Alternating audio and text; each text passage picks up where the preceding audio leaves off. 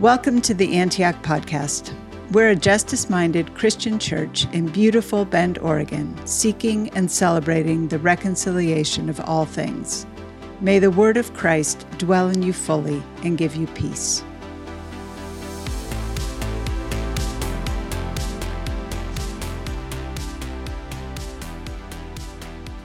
Our scripture today is from the book of Matthew, chapter 21, verses 1 through 11. As they approached Jerusalem and came to Bethphage on the Mount of Olives, Jesus sent two disciples, saying to them, Go to the village ahead of you, and at once you will find a donkey tied there with her colt by her. Untie them and bring them to me. If anyone says anything to you, say that the Lord needs them, and he will send them right away. This took place to fulfill what was spoken through the prophet. Say to daughter Zion, See, your king comes to you, gentle and riding on a donkey and on a colt, the foal of a donkey. The disciples went and did as Jesus had instructed them. They brought the donkey and the colt and placed their cloaks on them for Jesus to sit on. A very large crowd spread their cloaks on the road, while others cut branches from the trees and spread them on the road. The crowds that went ahead of him and those that followed shouted, Hosanna to the Son of David! Blessed is he who comes in the name of the Lord. Hosanna in the highest heaven. When Jesus entered Jerusalem, the whole city was stirred and asked, Who is this? The crowds answered, This is Jesus, the prophet from Nazareth in Galilee. This is the word of the Lord. Thanks be to God. No. Well, good morning, Antioch. My name is Linda, and I'm our family pastor here at Antioch. And for those of you coming back from spring break, welcome home. And for those of you who stayed in Bend, don't you love living in a vacation town? Right, it's been a fun week in Bend. For our family, my parents drove up and we got to spend the week together. And they brought their chocolate lab, Bogey, which made my kids' spring break. There they are. Aw. It's been lovely. Now, you might be wondering why there's a palm frond on your seat. Well, that's because it's Palm Sunday. And I'll have more to say about this in a little bit. But in the meantime, get excited because it's not every day that we get to have crafts in Big Church. um, as we draw near to the end of Lent today, we have the privilege of entering into a very specific moment in God's story, known as Palm Sunday. Most of us are probably somewhat familiar with what Palm Sunday is, but I guess we're less familiar with what Palm Sunday means. Which means we are in good company, since we're told that even the crowd who was there on this day had the same question. They said, or it's the scripture passage, passage says the whole city was asking, Who is this and what is going on here?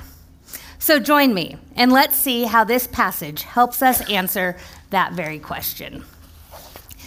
As you turn to Matthew 21, let me offer you three nuggets of information to help you set up the story. First, Jesus is at the end of a 100 mile walking road trip. A hundred miles. He was on his way from Jerusalem to Passover, a yearly feast eaten to remember that God delivered the Israelites from slavery. Second, the city of Jerusalem was home to about 50,000 people. But for Passover, they would welcome 150,000 visitors. This place was packed.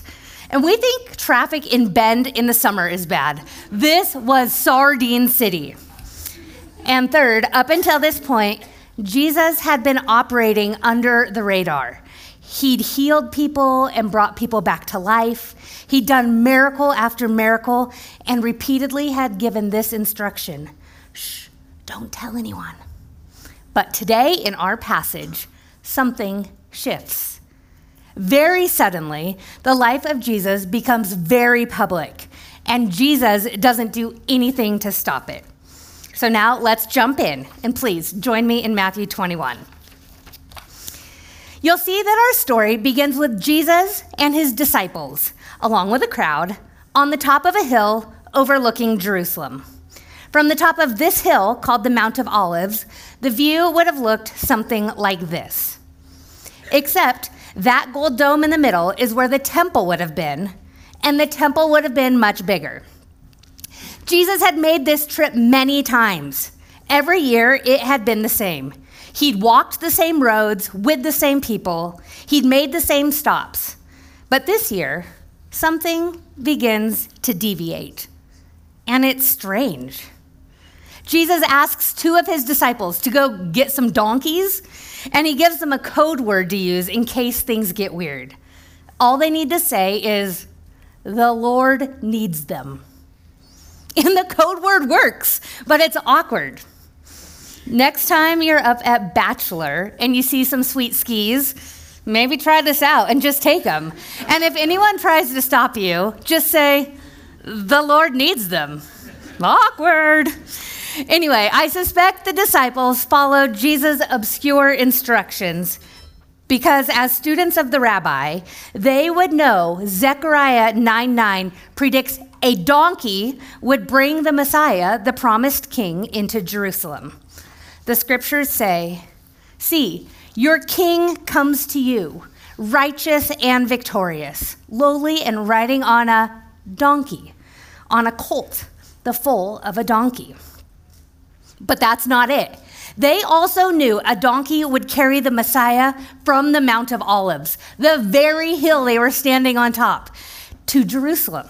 The scriptures say, on that day, his feet will stand on the Mount of Olives, east of Jerusalem. I suspect they were starting to connect the dots. There's Jesus, there are two donkeys, and they're standing on the Mount of Olives. Remember, Matthew is writing to a Jewish audience. These Hebrew prophecies are incredibly important, but some of it just sounds so weird to us. And that's because we are not steeped in hundreds of years of Jewish prophecy. But this wouldn't have been confusing to his disciples. They knew the long promised rescuer would ride a donkey from the Mount of Olives to Jerusalem. Now, it surprised me to learn that this wasn't the first time someone had ridden a donkey from the Mount of Olives claiming to be the Messiah. Since the Romans had invaded, life had been terrible, and various leaders has, had rose up to fight the Romans. For example, this one man came up from Egypt and gathered an army on the Mount of Olives um, and stormed the city with cries to take the country back. And another local um, gathered with hopes of overthrowing the Romans as well. And as you probably figured, both were unsuccessful. And these are just two of the many self proclaimed messiahs. To add just a bit of perspective to this upcoming Holy Week, Jesus' arrival probably didn't look or feel like much of a threat to Rome. Instead, Jesus' arrival on a donkey probably felt like an annoying little uprising, like the others in the past. Pilate might have rolled his eyes and put his army on alert. But as the week goes by and tensions rise, the Romans simply want to be done with him. But although the Romans were unimpressed, we begin to see that the crowds are desperate for a savior. And the disciples knew Jesus could absolutely defeat the Romans. I mean, even the wind and the waves obeyed the words of Jesus. And the crowds were incredibly hopeful. Jesus had awed them with miracle after miracle. And to put it in Matthew's own words, never had anything like this been seen in Israel.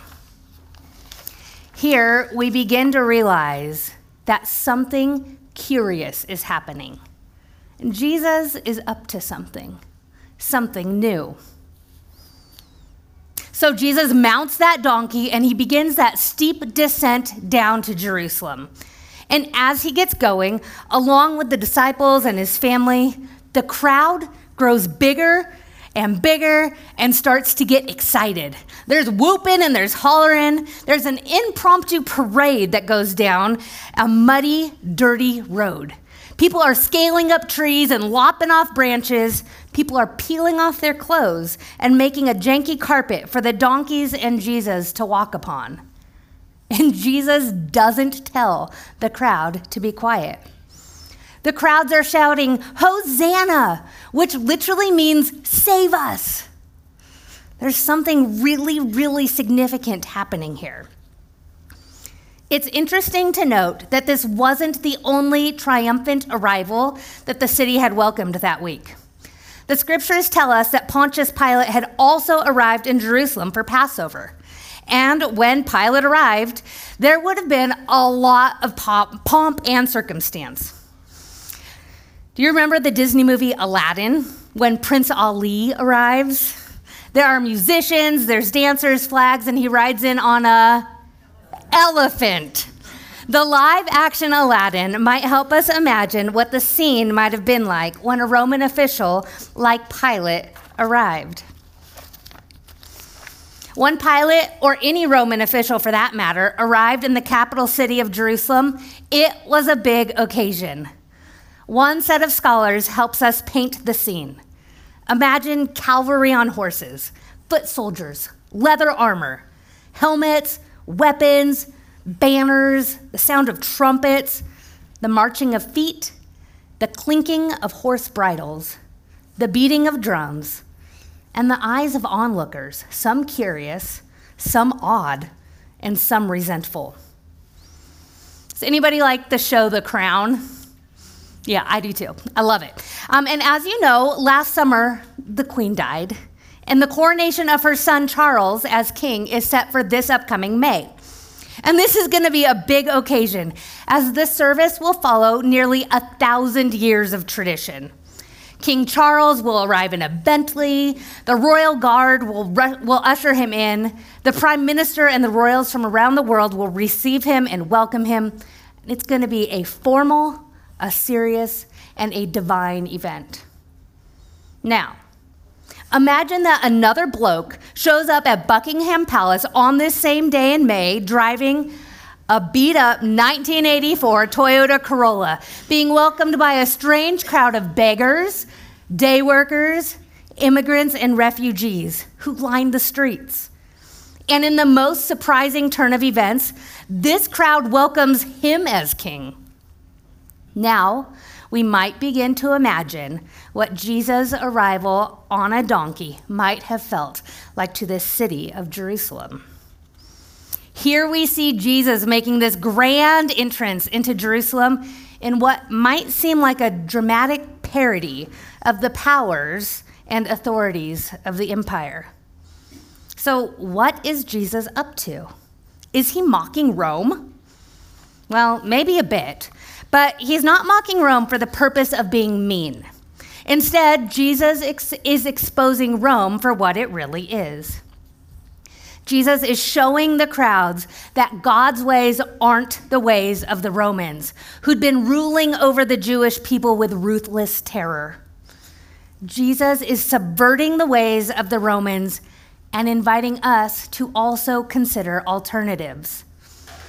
This prophesied gentle king is clearing a path and opening up space to consider the casual and common use of violence, fear, and power. Instead of riding in on a war horse with the military reinforcing a kingdom built on fear, Jesus invites us to imagine a kingdom defined in terms such as gentleness, humility, and compassion. Have you heard of Reverend Billy Talen? He and his New York choir drove to the Mall of America to deliver an alternative message at Christmas time. Wearing red and blue choir robes, the choir filled the mall and rode those escalators up and down while singing altern- or while singing songs that bluntly invited people to stop shopping. After about an hour going from store to store and singing their stop shopping songs, Reverend Billy and his followers were asked by mall security to leave. They peacefully exited the mall. Mission accomplished. Or, have you heard of the Zapatista Air Force? They're an, they're an indigenous people group in Mexico who were frustrated by the Mexican government encroaching on their land while building a new Air Force base. So they attacked in an unconventional way with paper airplanes. They flew thousands of paper airplanes over barbed, fence, barbed wire fences into a military encampment. And each of the airplanes carried a message or poem for soldiers inside the encampment. This was certainly not the end of the conflict between the Mexican government and the Zapatistas, yet it demonstrates something unique that's often overlooked. A crafty tactic can be a valuable tool in the struggle for liberation.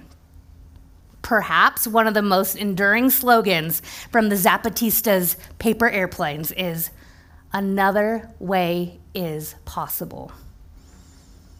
Or have you heard of Banksy, an English street artist who paints provocative graffiti under the cover of night?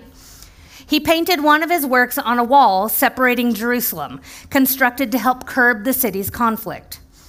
You'll see that Banksy painted a man who, instead of throwing a grenade or a bomb over the wall, is throwing a bouquet of flowers. All three of these public stunts are very calculated public performances designed to grab the attention of the crowd, to challenge values, and to rethink popular norms. And that's what Jesus was doing as he rode a donkey to Jerusalem. He was grabbing the attention of the crowd and challenging their values and their norms. This wasn't the way of the Romans, who ruled with fear and terror. This wasn't the way of the Pharisees, who ruled with guilt and shame. This wasn't the way of the Zealots, who ruled with extremism and violence. This wasn't the way of the Sadducees who turned a blind eye and continued on. This is a different way. This is a gentle way.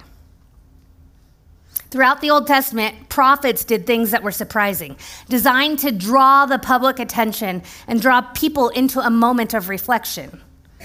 And Jesus is doing precisely that. He had a message from the God of Israel the kingdom of God is here. And this kingdom is unlike any other. This kingdom is far better. Jesus, the gentle king, puts on, the, the, puts on display the otherness of God's ways during this triumphal march. He's still doing something big and significant, world changing, but he's doing it with radical gentleness. Jesus, the gentle king. I wonder what the word gentle conjures up in you.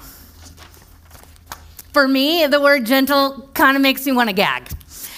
As a Christian woman, I've been bored to tears by countless books and messages encouraging me to develop a gentle and quiet spirit. And as a female who's a tad bit more enthusiastic and lively, gentle became synonymous with boring.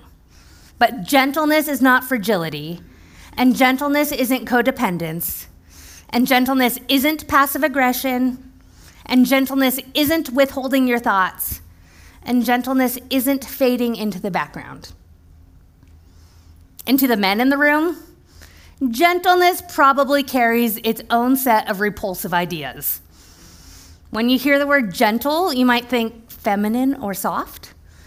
But gentleness isn't weak and it isn't powerless.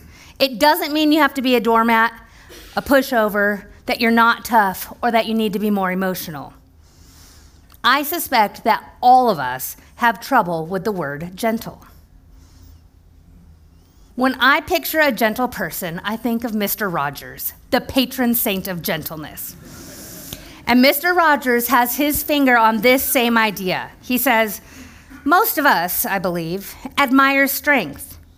It's something we tend to respect in others, desire for ourselves, and wish for our children. Sometimes, though, I wonder if we confuse strength with other words, like aggression and even violence. Real strength is neither male nor female, but is, quite simply, one of the finest characteristics any human being can possess and we begin to realize that gentleness is neither masculine nor feminine. It isn't abusive, and it's not outdated. And since this is Jesus we're talking about, he gets to define gentleness for us. Jesus is calling us to a radically different understanding of gentleness. Jesus is calling us to recognize our strength and keep it under control. Now, encounters with gentleness are rare. As broken people in a broken world, gentleness isn't our way. It's not our natural inclination. But Jesus reaches towards us with a different way, the way of gentleness.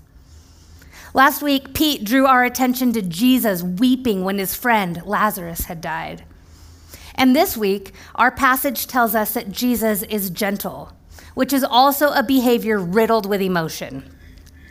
In Galatians, we learn that gentleness is an expression of God's Spirit within us, meaning gentleness ought to be one of our goals. This is completely countercultural. But again, this is Jesus we're talking about, and he gets to shape who we are becoming as we follow him. We are invited to follow Jesus in this remarkable discipline of keeping our strength in control. We are invited to see through our egos and recognize the dignity and divinity of others by being gentle in our actions and words.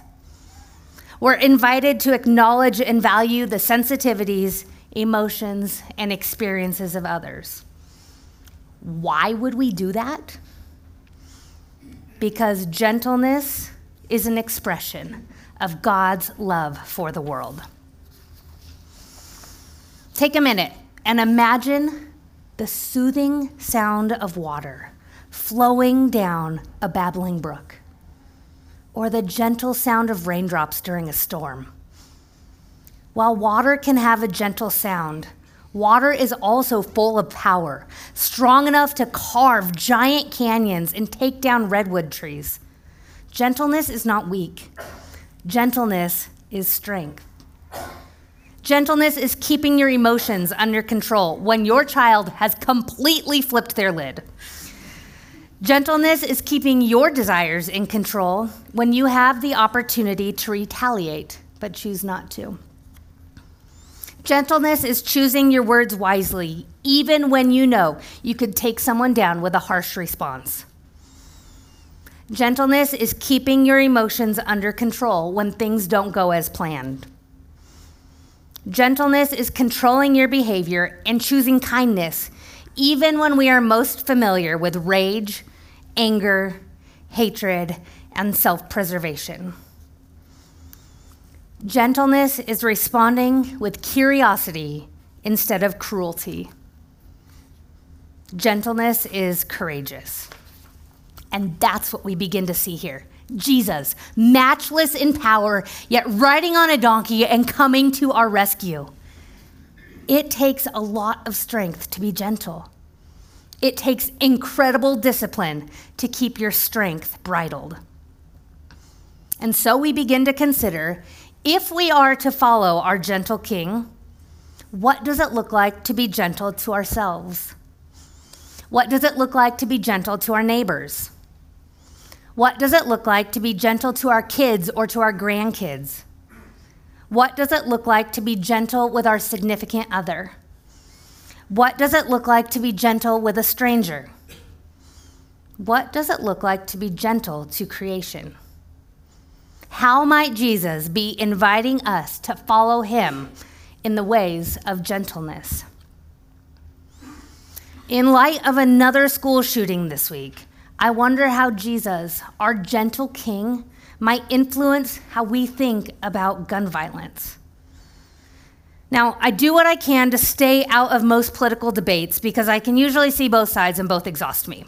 But as a mom of two and a friend of many more kids, I'm fed up with school shootings and wonder how following a gentle king might influence our values, the laws we vote for, the rhetoric we cling to, and the causes we give our lives to. For us as Christians, this shouldn't primarily be a conversation about politics, but about how our faith in Jesus changes the way we think about guns.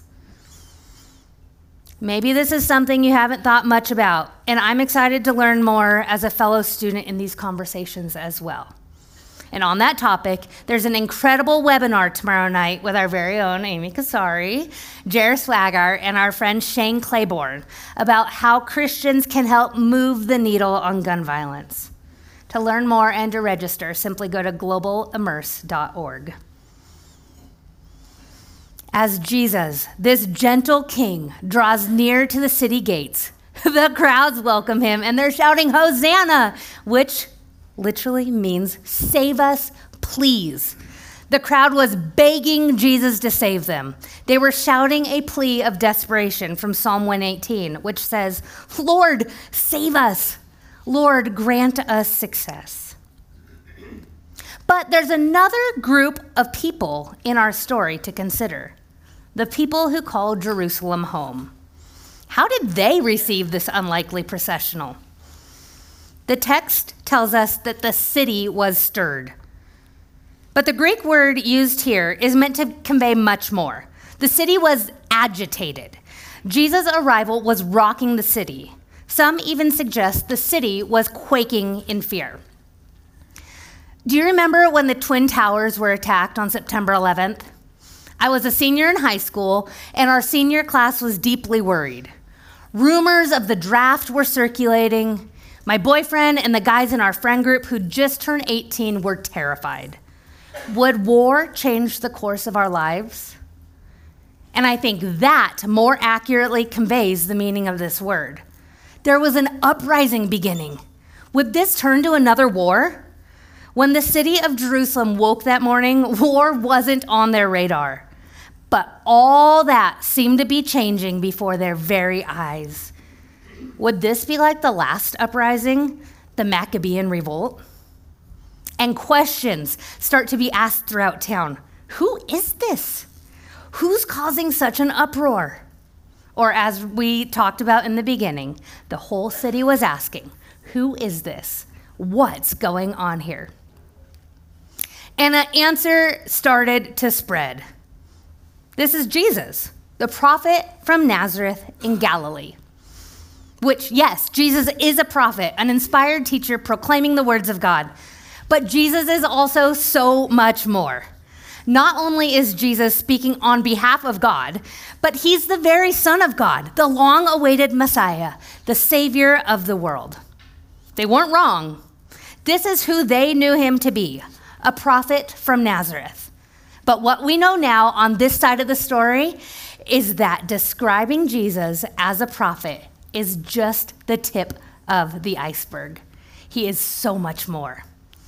And in this moment, we are given a glimpse into the incredible character of God, a God who's so generous and so full of love for all of creation that even when people don't grasp who he is, his love compels him forward. Even when the introduction he was given was severely insufficient, he did not take offense but instead carried on with the best interest of all creation in mind. Which makes me wonder where our understanding of Jesus is similarly anemic. Remember, some of this crowd had grown up with Jesus. Some of this crowd had spent the last three years traveling with Jesus and watching him do miracle upon miracle and overheard his every teaching. And yet, when asked, they replied and said, that Jesus is a prophet from Galilee. Where is our perception of Jesus similarly lacking? Where do we underestimate the gentle love of God for all creation? In Jesus, we see that God is gentle. How might God's gentle character inspire us to live a different way at work or at school? In our neighborhoods or on the sport fields, while on vacation or when our plans get foiled, while on the brink of an argument or when feeling tired or overwhelmed. The story of Palm Sunday shows us a gentle Jesus who embodies the passionate love of God, who wants more than anything to be reconciled to this rebellious world. And Jesus' response is not to destroy or give up on creation, but instead to bless us, even if it means he must ride on a donkey.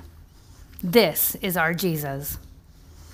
Martin Luther says this Look at him. He rides no stallion, which is a war animal, and he comes not with fearful pomp or power, but sits on a donkey, which is no war animal, but which is ready for the burdens of work that will help human beings. Thereby, he shows that he does not come to terrify people, to drive or oppress them, but to help them, to carry their burdens and take them on himself. Jesus is stretching our imagination and calling us to a different way of doing things. Here we see that the ways of Jesus on Palm Sunday were gentle, unassuming, and motivated by love for humanity. Now, about that palm frond. Go ahead, pick it up. While only the Gospel of John mentions that the crowds waved palm branches, it's a curious detail. If you've already used it, totally fine. Um, have you ever wondered why the crowds chose palm branches? Well, history tells us there's a reason. A generation before Jesus, when Simon Maccabee drove Israel's enemies out of Jerusalem, people celebrated by waving palm branches. Palms were symbolically linked to military victories. So, as Jesus entered Jerusalem, people waved palm branches in hopeful anticipation. They desperately hoped Jesus was the long awaited king who would drive out the Romans. But notice, this wasn't the symbol Jesus chose for himself. Esau McCaulley says it this way All four of the Gospels are clear that Jesus chose a symbol, a way for his people to make sense of his kingship. He chose a young donkey. Jesus picked a symbol that emphasized humility, lowliness, and gentleness instead of military strength. Now, unfortunately, I wasn't able to find a baby donkey for each of you to take home today, so palm fronds will have to do. But we can use these to reflect on what it means to follow a king who rejected the way of violence. So, again, grab your palm frond and take a look at it. What does it remind you of? As a mom of boys, it reminds me of a sword. And my invitation today is to transform this sword into a cross as a symbol of our desire to follow our gentle king. There are instructions on your chair. And then I invite you to take your frond cross home and to put it somewhere you will see throughout the week and continue to consider the gentle and loving nature of our King, who this week, we remember, endured far more than we wish to fathom, but does it all in the name of love, motivated by a desire for the reconciliation of all things. Today, on Palm Sunday, we are reminded that Jesus came to challenge the ways of evil and to make a way back towards goodness, towards love, and to the kingdom of God. How might we do the same as we follow our gentle King? This Holy Week, let us follow the one who sat atop a donkey so he can remind us of the ways of God and the gentle path of love.